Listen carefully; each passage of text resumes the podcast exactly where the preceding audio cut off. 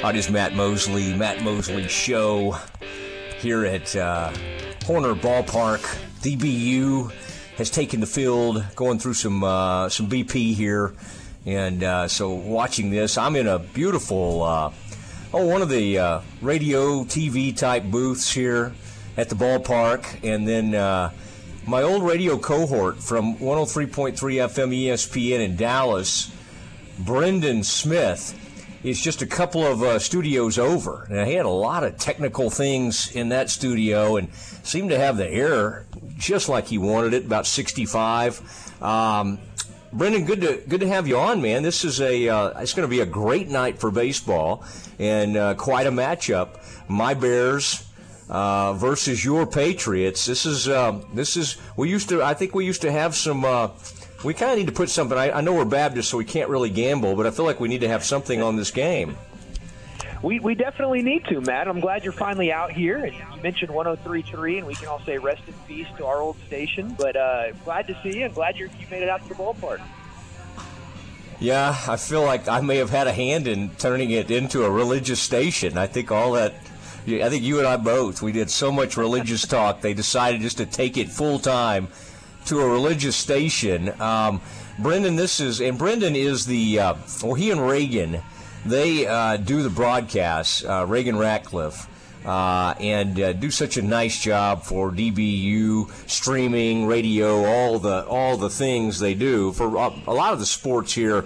But Brendan, it's a, such a unique thing that at DBU baseball is their football. But baseball is everything. And I didn't quite understand it when you used to talk about college baseball so much back in our, the days we worked together because I was just like, why? I mean, I like college baseball, but I didn't understand why you were so into it. Now I kind of get it because this is the flagship program at DBU. Now, Brendan, when did you did you immediately when you came to DBU did you immediately gravitate over to the the the ballpark and and get excited about baseball, or did it take you a couple of years on campus? No, I, I jumped in pretty much from the start. So I, I got here as a student in 2006, and it mm-hmm. looked, it was a completely different field. It, we, were, we were playing where you're sitting right now, but it, it looked like a glorified high school field. Uh, but it, it was something that everyone kind of got behind. The the following wasn't huge, but we, we stayed with it. And as the team grew, the stadium grew, and they started making regionals. And then all of a sudden, you get a really good fan base. And when you're when you're playing a schedule like we've had, uh, the, the fans show up, and it, it's been a whole lot of fun. What is the Brendan the the and, and it's going to be fun to see the Bears and the Patriots get it on. I, I, I kind of talk. I'm going to talk to Coach Heefner about this uh, later today. Are these Big 12 matchups, whether it be, you know, y'all play uh, Texas sometimes. I know the Horned Frogs, that was great beating them and winning that regional last year. Is there an amped up feeling here when uh, when you get to play teams like this? And I, and one of the things I was kind of curious about is, to me, it would be kind of hard to manage. Okay, we have our weekend starters but we really need to win this game. You know, this would look good on our resume for the tournament and all of that. Is that kind of a interesting thing for the coaches to have to manage? How, how much do we put into these one games, which are big games, but again, it's not everything. Yeah, you know, I think it used to be a bigger deal than it is now. Um, you know, we okay. talked about when I first got when I first got to campus. There, we were an independent school. Uh, we we didn't have a, a conference, and so you would see when we would play these Tuesday games against the Big 12, you'd throw your number one starter. Um, but as we, you know, got established in the Missouri Valley Conference and have started having more and more success in the postseason, uh, you see this just kind of played like you you would any other Tuesday game. So I, I think the Big 12 that shine gets taken off a little bit just because of all the success that the team's had and how long we we played these schools. Um, it, it's yeah. still going to be a big game, and guys will still obviously get up for it, but it doesn't seem to have quite as much luster as it did maybe 10 or 15 years ago. Okay, and uh, boy, ESPN Plus, this uh, this game's on. I, I don't know. You'll be streaming this game. You'll probably be on ESPN. You'll be doing it all. Brendan, I'm I'm I'm kind of jealous right now. There's a guy out there shagging fly balls. A lot of home runs going out in BP. I I would have enjoyed that, like trying to broadcast while making some catches out there. You see that? You see what what you were calling the party deck? There's somebody you posted up out there making some catches. Well, can get you get me a glove? Right we can get you a glove, and you could go sit right there, and you could shack balls on the air. There's no doubt we could make that happen. You like my chances at tracking fly balls? Does that seem like something I would be prepared to do? Uh, I no, I don't like your chances, but I would love to see it. So there's there's two different trains of thoughts there. I've got a lot of trains of thought, as you well know, uh, having worked with me over the years. Uh, it is uh, Brendan Smith. We just talked to Connor Smith, the AD. Uh, Brendan, this is turning into some kind of DBU. I mean, I, I don't know. My Baylor brethren, I think at some point, I did try. I want to announce I tried to get the Baylor coach on today. I may have waited a little too late. I think he. Uh, so it's, it's a very DBU heavy show, and uh, for good reason. It's a fun program, and uh, I think when we used to work together, y'all had a player named Boomer somebody. Do you remember that? There was like a fun Bo- name Boomer on Collins. that team. Boomer Collins. Yeah. Yes. Was he good, or did he just have a great name? He was good. Yeah, he had a oh, okay. year for us in 2012, and went on to play in the Blue Jays organization for a few years. Oh, he did go with the Blue Jays. Okay, um, but but Boomer never got to play inside the fabled Horner Ballpark. That didn't open until 2013, so I guess he missed out on that. He, he was here. The his senior season was 2013, so he got to be a part of the team that that christened this ballpark.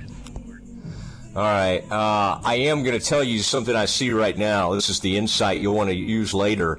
This is an old Tom House tactic, the uh, famous old Rangers uh, pitching coach who then became famous in the in the uh, NFL for training quarterbacks and working with Tom Brady. Baylor pitchers now throwing the football. Okay. Now we're about an hour and a half, two hours before first pitch but uh, they are tossing the football around. That is an old Tom House type thing. Brendan, as a historian like you are, I thought you would appreciate something like that. So why don't you see if you could make that part of the broadcast tonight?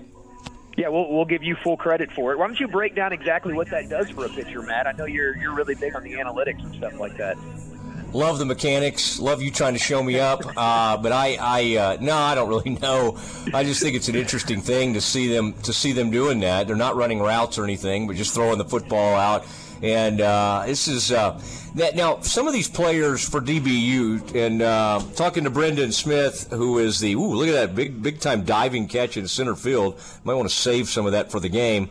Um, the Benefield was the kid that was such a hero last year. I think it was in the, was that the Fort Worth region when uh, yeah he had, the, he had the grand he, slam though to win the game.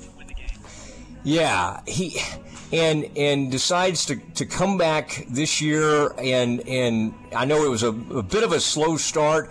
Are you starting to see him uh, come into form? And do you think this whole team? I know you dropped a couple to uh, Wofford um, over the weekend, but do you kind of feel like you're starting to see the semblance of a team that could possibly do some damage in the tournament? Yeah, I, th- I think so for sure. And you mentioned Andrew Benefield, and, and he's starting to look like the guy he was last year, which is which is phenomenal to see. Uh, he, he had a rough start, but actually uh, he he got moved to mainly a designated hitter, and when that move was made, it seemed to change his season. Uh, Ryan Wrobleski was the actually the MVP of the Fort Worth Regional. He was injured and didn't come back until last weekend against Maryland, so that's another shot in the arm for the offense. Mm. But really where this season kind of turned. I, I hate to say turn because you never were really playing terrible, but you were six and six out of the gates. You made a change and moved Chandler Arnold from the starting rotation to the closer role, and since then you're 11 and four. Chandler Arnold is six for six in save opportunities, and that seems to have gotten everybody into a role where they're comfortable with. Um, and you know the, the 17 and 10 record's fine, but the RPI is number two in the country. The strength of schedule is number one, and so they've set themselves up really nicely for not just to, to go to the the NCAA tournament, but to potentially host if they can take care of business. Yeah, I did that in 2015. Love it when you bring that guy's name up, Robo, I believe y'all call him, and so yes. I I, uh, with the Bears not making the tournament last year, as you well know, I kind of can jump on a bandwagon. And there was only one Baptist team left. I don't think Wake Forest was in there, so uh, I kind of jumped on the DBU bandwagon because of my good buddy uh, Ryan Hefton, who's been up here. I think Ryan has always wanted to. Uh, uh, you know, see me do this in person, Brendan. I think it's a little bit of a letdown to see like how little equipment I need. I think he thought I would have a whole bunch of, you know, connections and stuff. And basically, all I need uh, is my cell phone. And so I think he was kind of like, "Wait, where's Mosley's? Where's all Mosley's laptops and equipment?" I'm not like you and Reagan with all that that highfalutin equipment. Now, um, tell me this who will be on the mound? One of the things I think we're going to talk to Coach Heefner about is the fact that they don't really have, they would like to have a dedicated Tuesday night pitcher. They haven't really found that person. Obviously, they have some depth. Can you give me the uh, pitching matchups for tonight? Yeah, so Zach Heaton is a, he's a redshirt junior. He's going to go for DBU. It'll be his second consecutive midweek start. He went uh, okay. against Louisiana Tech uh, last week and went two and two thirds innings. And it wasn't because he he was pitching bad that he was pulled. It was just a predetermined start, and they liked the matchup earlier on. So I think for Zach, three or four innings would be my guess as a max for him. Uh, he's been really good out of the bullpen. He has some starting uh, history in his background, but yeah, if they can get him to start being settled in as a, as a midweek starter, and maybe give you five or six, that could really go a long way to help the team. But yeah, it'll be Zach tonight. Fastball in the mid 90s, a good four pitch mix, and, uh, and hopefully he plays well here with the, the wind blowing out. Yeah, I've noticed that wind's blowing out to center. Um, I don't know. Is that? I guess that's probably typical out here.